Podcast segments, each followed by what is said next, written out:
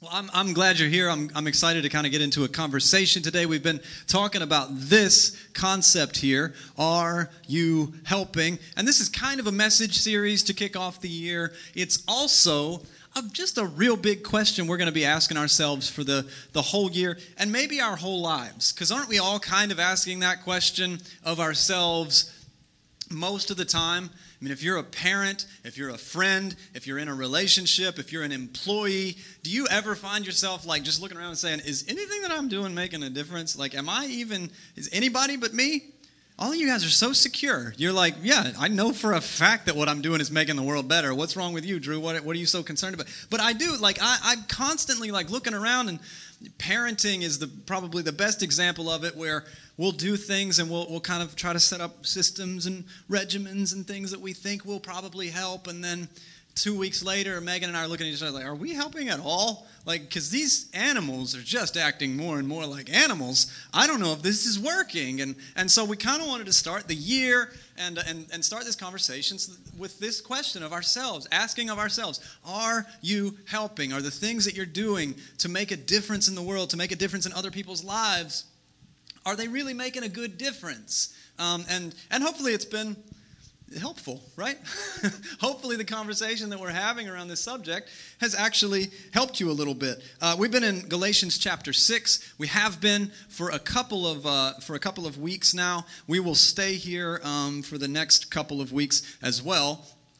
Uh, and then we're going to pause this conversation for it might be something we kind of come back to over and over all year long kind of like we did with matthew over the summer. We just kept going back to that when we weren't somewhere else. But in february i do want to do uh, have a short conversation on relationships and friendships and uh, and cruise ships and parsnips and whatever, else uh, whatever other kind of ships. Um, but uh, but for now we're in galatians 6 there's so much to be said here the last couple of messages, we've covered this right here Galatians chapter 6, verse 1. We have covered, Dear brothers and sisters, this is a letter that the Apostle Paul writes um, to a church in a place called Galatia, the Galatian people. Uh, that's what this is. And he may actually be responding to questions that they asked. We don't really know. This might be one half of a conversation, and we only have this half, but I think there's some really helpful stuff in it. He says, Dear brothers and sisters, if another believer is overcome by some sin, that was most of the first week's message, and you can check it out on the podcast, or we make a, a vlog version of it on our YouTube channel if you want to um, kind of catch up on what we, how we unpacked that and how we, you know, use that to, to figure out how to be helpful engage whether we're helping. You who are are godly should gently and humbly help that person back onto the right path. That's what we've covered uh, so far. That's not even a whole verse. So here we are in the last Sunday in January, and we haven't even made it through a whole verse of Scripture. Go us. Uh, but we're going to finish that verse today with the next part of this. So, uh, Galatians chapter 6, verse 1, letter B. Uh, and be careful the Apostle Paul says, not to fall into the same temptation yourself. Now, when we're talking about sin and temptation, we're talking about hot topic, hot button church issues, things that make people super uncomfortable. Uh, hopefully, you're not uncomfortable here. Hopefully, especially if you heard us talk about what we think sin is, how the New Testament actually defines sin, how Paul actually probably thought about sin, how the church at this time and the church in Galatia probably thought about sin. Sin is when someone knows a better way to live, a better way to do things, and they choose not to. Like when someone is overcome by sin, it's not really for me to point at them and say, You're sinning. It's for you to say, I don't think this is the best possible way for me to live my life, and I wish I could do better. That's James's actual definition. It's actually a partnership with God to speak to individual people. To say to individual people, if you want better for your life, I'm inviting you to better, and it means changing these things. And, and so that's that's what we're talking about. And, and so Paul talks about how if we're going to be helping people in those kinds of relationships, helping people who would say, I'm not living the best possible way for my life and I'd like to, that he would say, Well, if you want to help, you step in and, and help, but be careful not to fall into the same temptation yourself. If we're honestly wanting to help people, then I believe the first part of this verse gives us a great parameters and guidelines for making sure that we are, and this is a phrase that I love, I'm coining, I'm going to I'm going to trademark this helping in a way that's helpful. Is that good? Are you helping in a way that's helpful? That's what the first half provides. And then Paul goes into next this conversation about how there, there are some temptations that you might actually be kind of you know tempted and, and, drawn into. He warns that you would not be very helpful if you fall into the same kinds of messes as the people that you're trying to help out of messes. This make sense? Super straightforward and simple stuff uh, so far. And there are a couple of classic and sort of cliche if we can go back one slide just to have that verse up for the little bit there ben. Thank you so much ben by the way. Ben's running sound running the uh, the visual stuff back there today. I've said it a lot here recently. Those people never get attention unless something goes wrong. But today, I thought we should just acknowledge it's going so right, man. It's going so right. Um, as far as I know, it's behind me. I don't know what you've been looking at, but I think it's going so right, Ben. Good job. Um, there are some classic and cliche, sort of religious interpretations of this sentence that, that we may want to address, but I'm going to say this, and, and you probably know this if you're a part of the Risen Church family. You, you, this isn't going to be surprising to you, but if there is a, a classic and cliche way of interpreting a verse of Scripture, I'm going to be at least a little skeptical of it, right? If everybody, it's just the it's just the punk rocker that was born in me when I started playing the guitar and wearing airwalks when I was 15 years old, right? I, there, there's a there's a part of me that's just kind of like, if everybody reads this verse and says, "Oh yeah, we all agree, here's what it means," there's just a there's a little part of me that's like, could is everybody right though? Is everybody is that is the popular opinion really? Has that really always served us well in history? Is that really the message of Jesus? Jesus, the one who shows up and says to the church, hey, all you guys who think you've got it figured out, you're the ones who are the furthest from the truth. I, I just don't know if it's always healthy for us to have one way of looking at this kind of thing. And it's not necessarily that I think that that opinion or that way of interpreting it is wrong.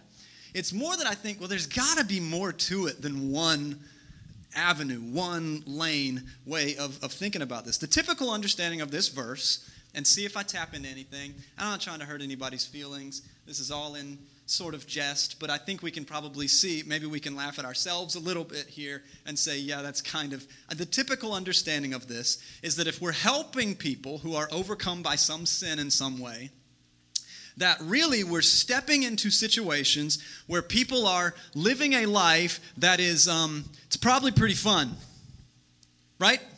Like that's kind of the popular. It's like they're sinning over there. They're probably loving it. They're probably having a great time doing all of their sinning. They're doing whatever it is they're doing. They're watching HBO uh, or, or, gambling or something. I don't know what, what kind of sinning people are into. Um, but you know, they're they're probably having a lot of fun. And if you get close enough to those people and having all their fun sinning,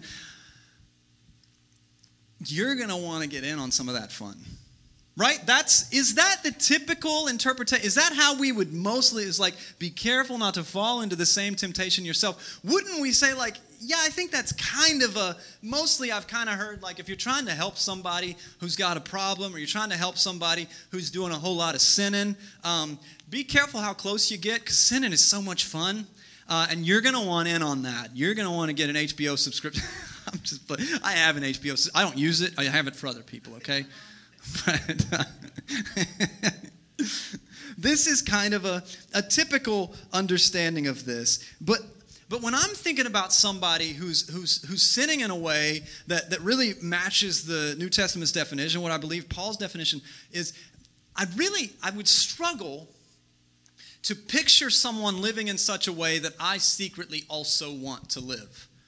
Right? See, for me, that interpretation of like, don't get so close to all that sinning because it's a lot of fun and you're going to want in on it too, is just, it doesn't quite line up for me because when I think about the, the New Testament's definition of what sin really is, of James's definition and Paul's definition, and really what I believe Jesus' definition is, it's not live, it's, it's living out of alignment with God's best for your life. Like when I'm sitting and talking to someone who is in crippling debt and can't stop spending and is paying you know tens of thousands of dollars and they're, they're under and, and, under credit card debt and all of these different things and they've got so much interest uh, on all of it that they're not even chipping away at the debt that the debt might actually be increasing by the amount of interest that's i'm not secretly sitting over there thinking wish I could get myself some debt like that. Right? You know what I'm saying? Like when we're talking about real, real world, like actual crippling issues like this, I, I struggle to interpret it in that more typical way. When I think about somebody, I've, I've, got close friends who, who have battles with addictions, and some who have left it behind them, and some who are really still in the throes of it right now. When I'm sitting with them and, and talking to them about it, like I don't, I don't find myself saying, I wish I had time to get an addiction. You know what? Like, it's just, it doesn't make any sense, which is, by the way, the thing that I think every time I get advertised for a game on my phone that says, uh, that says the most addicting game I've ever played. it's like, what? Okay, well, I don't need to lose my family over crushing this candy. Um, that's not. But but you get what I'm saying? Like that, that there is this kind of typical. Inter- are we on the same page a little bit? There's this typical interpretation that don't get too close to this, or you'll be tempted the same way yourself. Kind of misses the mark for me. It's a pretty weak um, way of thinking of this, and and it's it's definitely useless to most degrees and, and maybe even a little bit harmful. But the threat that I think Paul is actually addressing whenever he says, be careful you don't fall into the same kinds of temptations, what is he actually saying to the Galatian people? He's talking about a different kind of threat. He's warning against something else here. The real threat that Paul is addressing throughout most of Galatians, and most of his ministry for that matter, and the entire ministry of Jesus for that matter, the threat is a religious one. They're, they're not saying, watch out for all the sinning that's going on out there. They're mostly saying, watch out for a religious view of the world. Watch out for an interpretation of things that basically makes God's love small and conditional and fickle. They're saying the greatest temptation that you're going to face, really, in this life is to think that living one way will get you more of God's love and living another way will get you less of it. The gospel, the heart of the gospel, is kind of a flip religion on its head kind of thing. I mean, and if you really think about it, I'm, I'm jumping ahead of myself, but I'll just I'll move through this other stuff more quickly uh, if, if, I, if I can jump ahead for just a second. if we really think about what religion does and what religion claims to be and what, what it claims to do, we arrive at something that is not unique to us whatsoever. It's not unique to Christianity whatsoever. It's not unique to Judaism whatsoever. This whole thing that like we got to do it differently than the rest of the world. We've got this this fresh gospel message, this good news of Jesus Christ and the good news is live the right way and then maybe God will let you be a part of his kingdom. It was like, well, that's pretty much the message of every religion that's ever existed from the beginning of time, isn't it? Like, if we do these things the right way, it's voodoo. It's not relationship with an almighty God. It's voodoo. It's like if I do this stuff the right way, you know, burn the right sacrifices, live the right in the right alignment, all these different things, then I will then maybe the gods will smile at me then maybe we'll have a good crop this fall. Maybe, you know what I'm saying? Like that's kind of that's not unique to Christianity. What's unique to Christianity is a God who comes among us and says, "Let's lose the religious thing. Why don't we just talk to each other here? Why, why don't we just find a connection? If you want a better life, I'm going to teach you how to live that better life. But let's get one thing straight. At the very start of this, at the very outset of this, your relationship with me is not going to be conditional on, on, on whether you're good enough. And, and the fullness of the gospel would be because you couldn't possibly be good enough. That's not going to work. Jesus is just going to say that's not going to work for anybody. Nobody's going to be good enough in God's eyes. But if you want a better way, He invites us to that. Um, so if we're if we're um, what Paul is saying here, his addition to this helping people conversation is essentially that we would hopefully avoid leading someone from one captivity that is their sin, to another captivity, your religion. He says, Be careful, don't fall into the same temptation. He's saying, Make sure, and that's what the whole of Galatians is about, and we're going to see that in just a minute. He's saying, Make sure that you don't lead somebody from the, the captivity of an addiction, the captivity of their debt, the captivity of their, of their worry. Make sure if you want to really help somebody, you don't lead them from one way of living, one destructive pattern, to a religious one, to another one that's like, all right, now let's trade that addiction for this one. let's see if we can get a little more clarity about this as we move through, and then we'll get into the sermon notes, and, and hopefully that'll land a few things for us. The message that Paul declares in his letter to the Galatians is a message of freedom in Christ, and the primary sin that he is, is concerned with is freeing people from their religion freeing people from Judaism, freeing people from an old way of thinking of God's love as small and conditional and, and fickle. Paul even offers an example of the kind of helping that we must do for our brothers and sisters in Galatians 2. So he's kind of, Galatians 6 wraps up a lot of stuff that he's already talked about. So let's look at Galatians 2. I'm going to read a whole lot here, but I think it speaks pretty well for itself. So let's just look at, at this conversation. He says, Here's something that happened once uh, between me and a friend of mine, Peter. We know Simon Peter, Peter and Paul, they're the two popes, right? Not that that's not the same thing as the one on Netflix, but essentially Paul and Peter got this thing started together. Uh, but when Peter came to Antioch, I had to oppose him to his face. This is actually Galatians 2 11. That's my bad there. Um, he opposes him to his face, for he what he did was very wrong. Now, Paul, at the outset of this, throwing Peter under the bus like a preacher, always throwing somebody under the bus. When he first arrived, he ate with the Gentile believers who were not circumcised. What does that have to do? I don't want to go to these kinds of dinner parties, right? Uh, where that's the kind of checkpoint we're doing at the door. It's like, are you on the list? It's like, I don't know if I'm on the list. Well, we can check real quick. All right.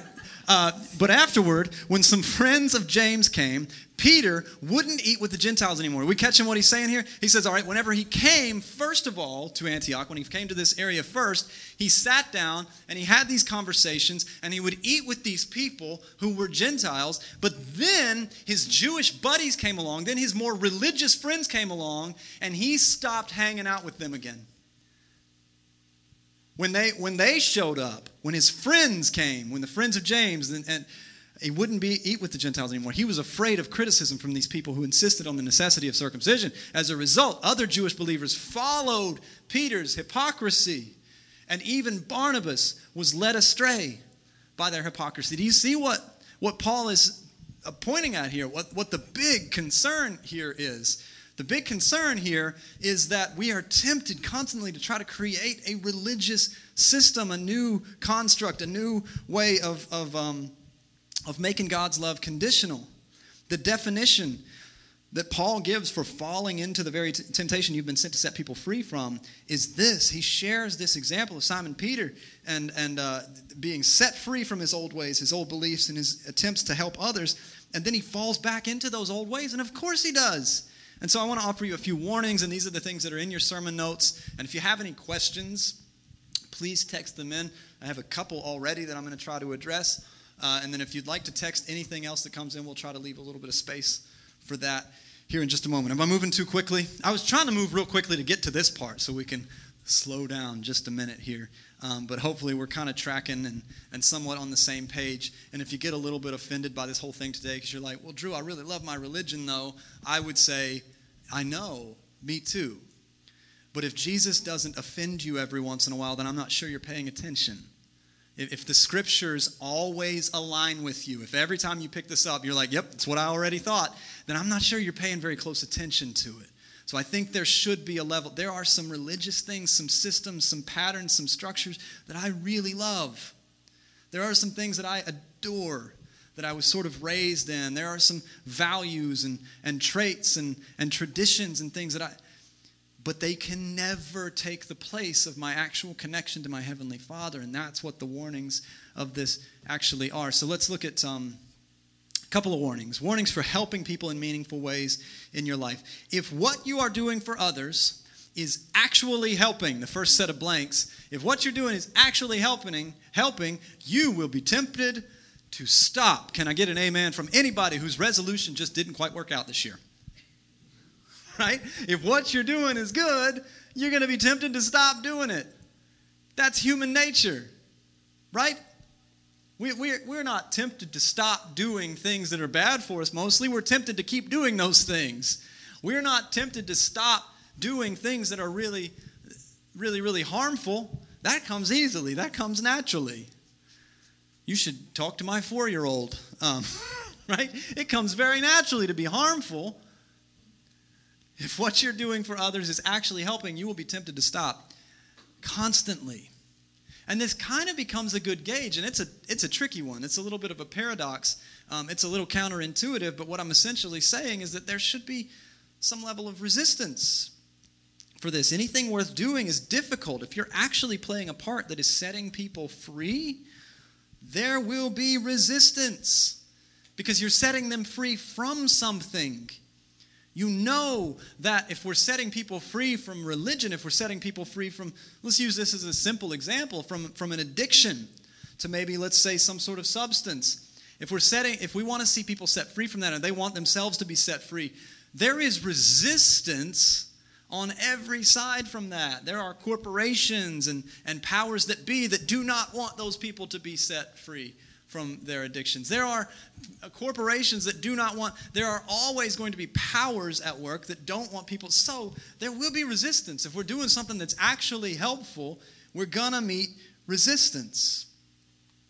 The old ways that Peter falls back into, they aren't the fun, live however you want kinds of ways. Are we seeing that again? Just to jump back to that original example, it's not like it's not like Peter is is um, is trying to help people out of their, their good living, their, their fun life, and then he gets tempted and drawn back into it. He's drawn back into an, a less free way. He's drawn back into a captive way. He's drawn back into a way of thinking that makes God's love small and that makes the rules really, really tough to follow. And he, he's drawn back to that.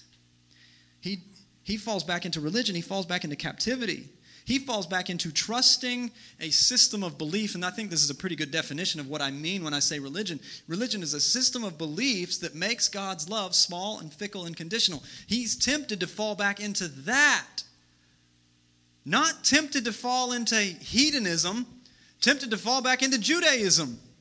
Not tempted to fall into like every everybody's free and nothing matters. No, he's tempted into falling into God's love is a lot more conditional than maybe we thought. God really does only like people who are circumcised. I mean, in this particular example, God really does only like Jewish people. God really does. Like, that's what he keeps getting tempted uh, and, and, drawn back into. Verse 14, if we continue on this, and I'm going to read this out, and I know this is way more scripture than normal, and I'm not necessarily uh, expecting you to read along with it. I just want you to know that I'm not making it up, because uh, this is the kind of section of scripture that you might think is just made up. You're like, no way because of the ways that we've heard the Bible taught and the ways that we've been oppressed by things. No way. This is what it actually says. When I saw that they were not following the truth of the gospel message, I said to Peter, again, this is Galatians chapter 2, uh, verse 14. Um, too much copying and pasting. Uh, probably is what resulted in it saying Galatians 6. It's actually Galatians 2.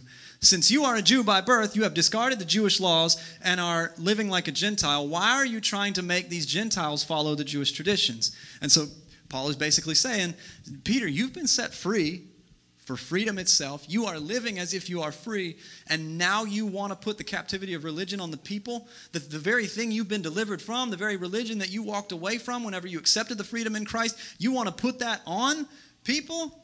You and I are Jews by birth, not sinners like these Gentiles. Hurts my feelings just a little bit. Yet we know that a person is. Does it hurt yours? You're a Gentile too. You're the sinners that he's talking about. You're in quotes right there. Look at that. We're Jews by birth, not sinners like all of these people. That's what Paul is saying. Uh, you and I are Jews by birth, not sinners like these Gentiles. Yet we know that a person is made right with God by faith in Jesus Christ, not by obeying the law. What?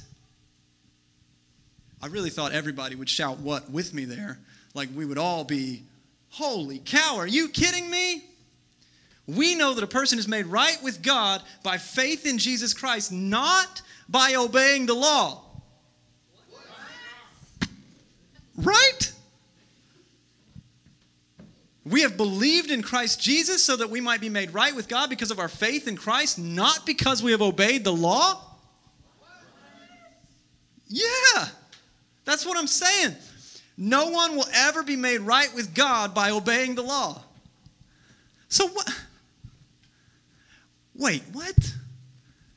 I mean, this book right here that has been used to oppress, that has been used to put laws and, and boundaries and parameters on people, this, this that has been used to tell people that God does not love them because of the way that they live their life and the patterns that they're in, and the, this thing that has been used for that actually says You've been made right with God because you trust that Jesus is who he says he is, not because you. what? Are you catching like how ridiculously counterintuitive this actually is? How this re- this is why it's good news. If you don't think of it as if you don't see it as this, then it's not good and it's not news. Right? If your understanding of the gospel, your understanding of, of faith in Jesus, or, or whatever Christianity is, is that, okay, well, you live a certain way and then maybe God will like you. You never really know until you die, and then He looks at you and He judges everything you ever did, and then maybe you get to go to heaven forever. Maybe you get to go to hell for, forever. I don't know. Um, but basically, it boils down to whether you did everything right. That's not good, and it's not news. It's not good because it basically means uh, that, that most of us will never have any assurance whatsoever in anything. Uh, and, and whether I go to heaven or not will basically depend on what day of the week I die on and what time of day uh, I die on, right? And it's not news because that's what every religion from the beginning of time has always taught. That's what people believe. Always. Isn't it? That's what all people have always arrived at that conclusion. Like maybe we do certain things and the gods are pleased by them, and we do other things and the gods aren't pleased. And, and the gospel message of Jesus and the thing that Paul is telling us about here is essentially this idea that it's like actually you just trust what Jesus says, that, that faith in him is enough, that that entering into friendship with Him, that accepting His invitation to a better way of living and a better way of, of, of understanding what the world actually is, that that's enough. That that's where life is actually found. Second um, set of blanks, and then I'll, I'll, I'll pause for a few moments and see if we've got any questions. If we're inviting people to trade one form of captivity for another, we're not helping. If our invitation is, hey, I see that you're, you're caught up in some sin and you're caught up in some patterns and you're caught up in some things that are ruining your life, let me give you a religion. I'm just, you, are you getting it? Is this funny to you yet? Because it should be funny, I think. I think that not that you would laugh, but just like uh, that is kind of ridiculous, isn't it? Like when you're caught up in one way of living that makes you think of yourself as small. I mean, what drives people in most of their addictions and most of their vices and most of the things that are most destructive in their life, if not insecurity and guilt and shame and self loathing. And, and, and religion does that stuff better than anything. So we're, we got to be really careful that we're not inviting you to trade one captivity, one way of living that makes you value your own life less one way of living that makes you value your own existence less, that makes you value your own choices less, that makes you feel less in control for another form of captivity, of just religion, of like, oh, I never could quite live up to the standard. I never. There's so many rules, there's so many things. I mean, this book is like 3,000 pages. Who could ever possibly read it and who could follow all of it and who could understand what it all meant? Like, that's the, that's the new path, but that's not what it's teaching. This has often been the case for the church. We've become known, and this really shouldn't be a shocker to you, but we've been no, become known to the culture around us as, as moral bullies, aren't we? You, uh, you don't have to admit it. It's not you, it's other people who aren't the church of the risen Jesus. But just so you know, there is a little bit of a rumor, there is a little bit of a thing going on out there that a lot of people think of Christians as moral bullies. That we think that our way is right and everybody else should have to live our way. Everybody else should have to do it the way we do it. Even people who don't believe that Jesus is who he says he is like we do. Even people who don't have the same faith that we do. Even people we we've become known as the ones who show up and tell everybody else who's wrong and why they're wrong and why God is disgusted with them and their wrongness. We've made it our aim and our goal to force people into following these rules when the text itself, Jesus himself and Paul himself, who teaches the way of Jesus, says, faith in Christ is what we're actually about. Trusting him is what we're actually about, not obeying some law, not setting up some set of parameters for people. They're like, Drew, they're not rules, they're principles. I know, I know, but they're but but when they're the principles are expressed as a way of indicating whether God will love you and bless you and and, uh, and whether you'll have any peace in life after death, well, then I would say they're not really principles anymore, are they? They're rules.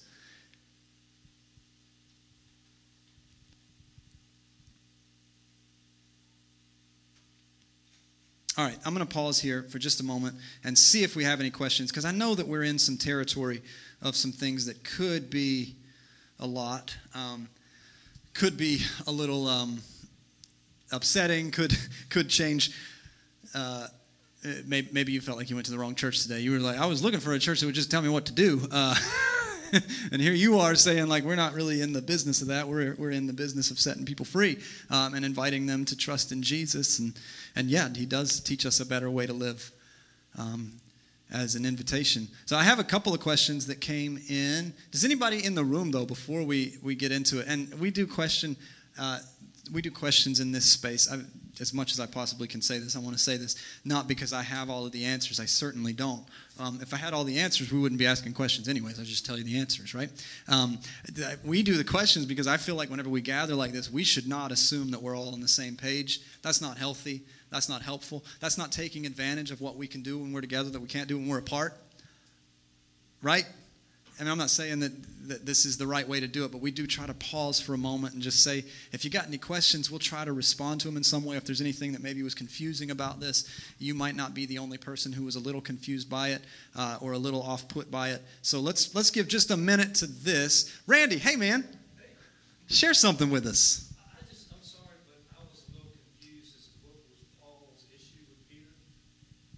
Yeah. Yeah, totally. So let's let's throw back up Galatians chapter 2 verse 11. So the first big chunk of scripture there, Ben, if you can get to it. Peter came to Antioch. I had to oppose him to his face for what he did was very wrong. And what he did was when he first arrived, he ate with Gentile believers. He ate with people that he wasn't supposed to eat with. He, he went around people who were considered to be sinners, who were not circumcised. Um, but afterward, when some friends of James came, so whenever some Jewish people showed up, James is the, the brother, the, the maternal half brother of Jesus, uh, and, and a, a big, big beacon in the early church, planted a lot of churches. He's very Jewish, and everybody who's with him is also very Jewish. They show up, and Peter wouldn't eat with the Gentiles anymore. So Peter has experienced this freedom and shows up to the Gentile people and says, We're free. We're brothers. We're sisters. We, we are together in this thing. God loves you and He loves me. He loves Gentiles and He loves Jewish people. And then other religious people show up, and Peter's like, oh, scratch all that. does, that does that make sense? So, Peter, let, let me just make it um, Peter's hanging out in a bar, and then church folks walk in and they're just there for the food. Uh, and, and Peter looks and he's like, oh, yeah, I was just here for food too. I was going Yeah, yeah. Primarily, it's that he's. It's the hypocrisy of it. It's the temptation to go back into a religious way to get once you get around religious. And everybody followed Peter. It's a big deal that Peter's bouncing back and forth because as a result of what Peter does, the other Jewish believers follow him. There was like, well, Peter walked with the Lord. He walked with Jesus. And, and if Peter won't hang out with Gentiles, neither should we. If Peter thinks that the Jewish people are the only people we should hang out with, then us too. Um, so hypocrisy is really the, the primary thing there, but I would also say um, that there is a religious aspect to it. That he's going back to a way of thinking that he's been delivered from and that Jesus really delivered him from. That's a great, um, I, I, appreciate you. Hopefully that clarified a little more so what's actually happening. Uh, again, we're also, we're always just getting little pieces of a, of a story, little pieces of a letter, and just trying to piece together the best that we can. That appears to be what's happening there. Um, all right, I have two other questions that were texted in.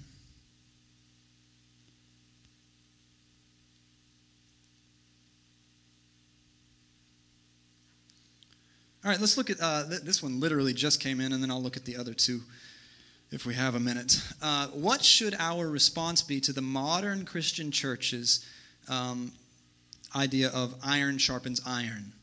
As in, we, we call out the sin in others. Uh, this is a, iron sharpens iron is a reference to Proverbs, I believe there's a verse in Proverbs that essentially says, "As iron sharpens iron, so one man sharpens another," and it's used a lot in Christmas in, in Christian circles to to kind of highlight this idea that we're supposed to actually make each other stronger, make each other sharper, uh, and that the best way of doing that in a traditional view is to point out accountability partners, right? It's to point out the sins that other people are committing, help them commit less sins, and they'll be sharper and they'll be stronger.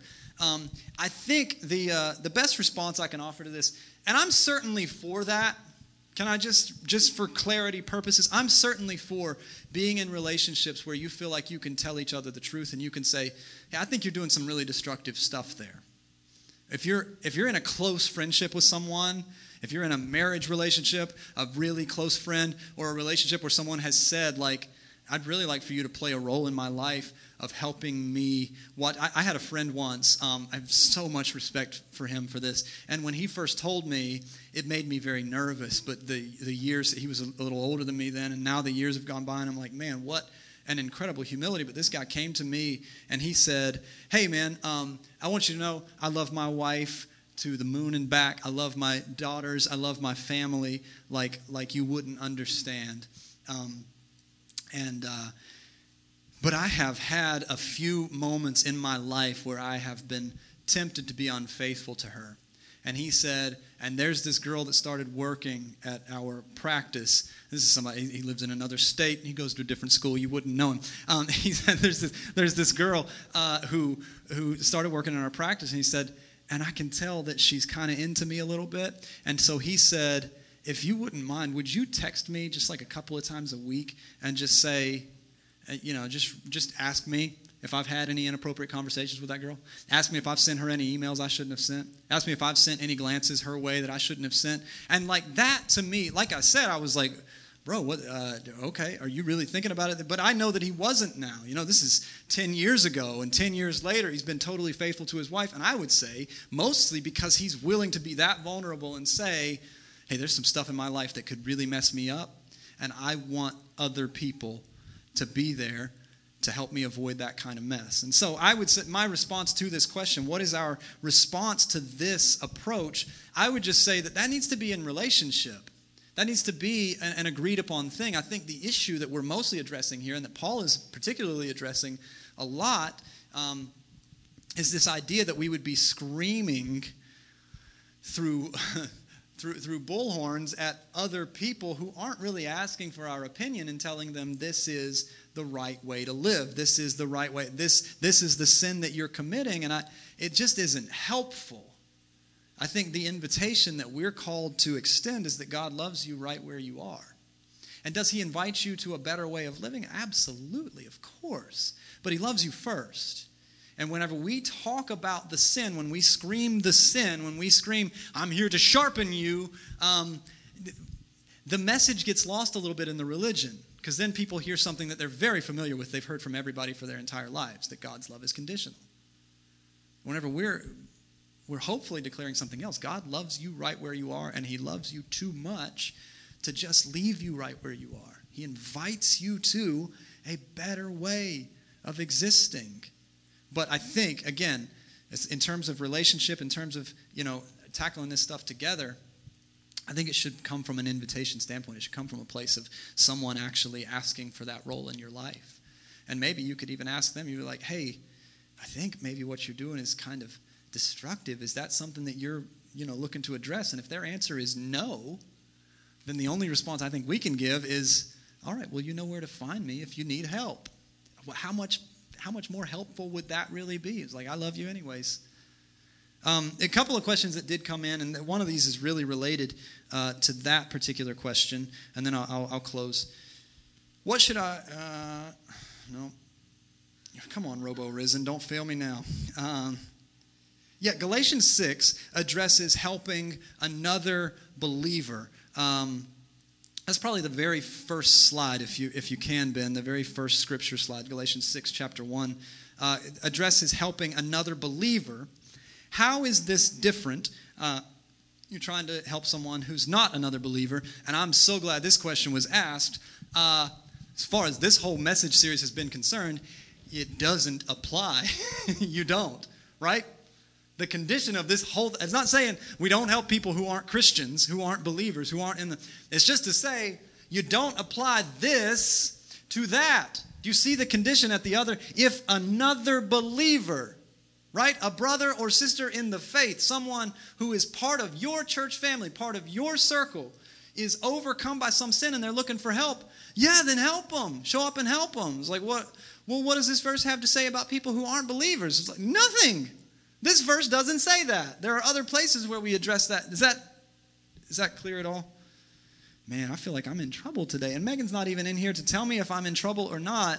I don't know, but but I think that's a, I'm, I'm so glad we asked this question, though. It's not to say that we're, we don't have a role to play ever in helping people who aren't believers. It's just to say that this verse of Scripture does not actually address that. And we don't get to take it out of context and say, hey, you who aren't a believer, I see that you're caught up in some sin and I'm supposed to help you. It's like, well, no, it's not what it said.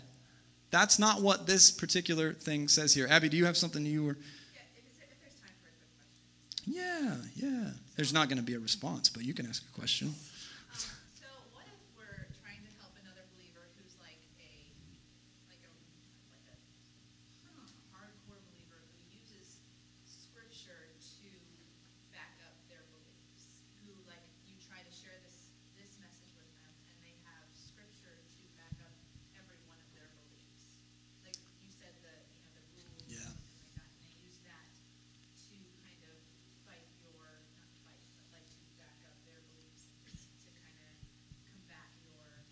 Yeah, I get. Is this a shared experience for anybody that you're kind of like, well, what about the people in my life who um, their primary issue maybe is their religion, is their interpretation of these, is, and they have an answer for everything. They have a, a response for everything. Um, I don't know, get better friends. That's what I would say. Uh, anybody else? I'm, just, I'm totally kidding. That's a real, no, that, that's a real situation, a real kind of, uh, kind of thing. The, the only thing that I would say to that, Abby, and, and everybody, and I think you all know this, you can justify anything with this book. People are murdered and raped in the name of God, our God, in the name of Jehovah, in the name of the one true God of the Jewish people. They rape and pillage and kill and murder babies in His name, in here. And when you don't understand the scope of it and you don't take it into context and you don't see that this whole thing isn't about this whole thing, this whole thing is about Jesus showing up and saying, Now, here's all the ways you guys were wrong about God. If you don't see that, this book is not about this book. This book is not about what you can justify, because you could justify anything. We, we could murder any number of people by throwing rocks at their head in this room right now, myself included, for things that are outlined in this, if we took Jesus out of it. And unfortunately, that is mostly what happens. That is mostly when religious becomes a burden on people. And I think, I think you've got to see this. Jesus is loved and adored, and people flock to him who aren't like him. You know who shows up at the feet of Jesus? People who would never go to church. You know who Jesus goes to? People who would never show up at the temple. You know who comes to Jesus asking for advice and counsel and help? People who would never go to a Pharisee, would never go to a preacher of their day. That's got to mean something to us. It's got to mean something to us that, again, what do we do with the people in our lives who have a verse for everything? And, and there is a verse for everything. Google your opinion and type, What does the Bible say about this? Make sure that the way that you're Googling it lets Google know what your opinion is, and you'll find support for it. Right? You know that. But Jesus shows up to reconcile all of that. Jesus steps into the narrative of human history to say, everything you thought God was, He's not all that. You, you thought God was pillage, rape, and kill in His name? I will show you that I, I will die at the hands of my enemies. I will die. You think the God of Israel, the God of Abraham, the God of Jacob, the God of Moses is a God who wants you to murder people in his name? Jesus says, well, I could, I could take out I could take out everybody who's killing me on this cross. I could take out every and I choose to forgive them. And so that, that's, the, uh, that's a larger, larger narrative way of responding to that. I appreciate the question. Um, but, uh, but hopefully, we're starting to see why I would even share what I shared at the beginning of this message. Like, hey, if this always agrees with you, I don't think you're paying attention. If Jesus always agrees with you, if Jesus never ticks you off a little bit, then you're not listening. Because he says things that rail against American family values. He says things that rail against everything that we hold dear at certain points in order to set us free. Ah, I wish Megan was here. She'd have something nice and fun to say to close it all out. Um, I'll close with this then. Um, so, should I not hang out with uncircumcised people in my life? That's I appreciate joke question, joke questions too. By the way, if you ask some some lighthearted ones, we can we can land lighthearted. the answer is um, I don't know. How you're you going to find out? I, I, I, don't know. I'm not coming to your parties uh, if you're going to start throwing parties like they were throwing uh, there. Let me let me pray for you. If uh, I'm going to pray and then I'll let you know one thing real quickly about this week. Um, Heavenly Father, God, I pray that this was clear. I pray that this was helpful.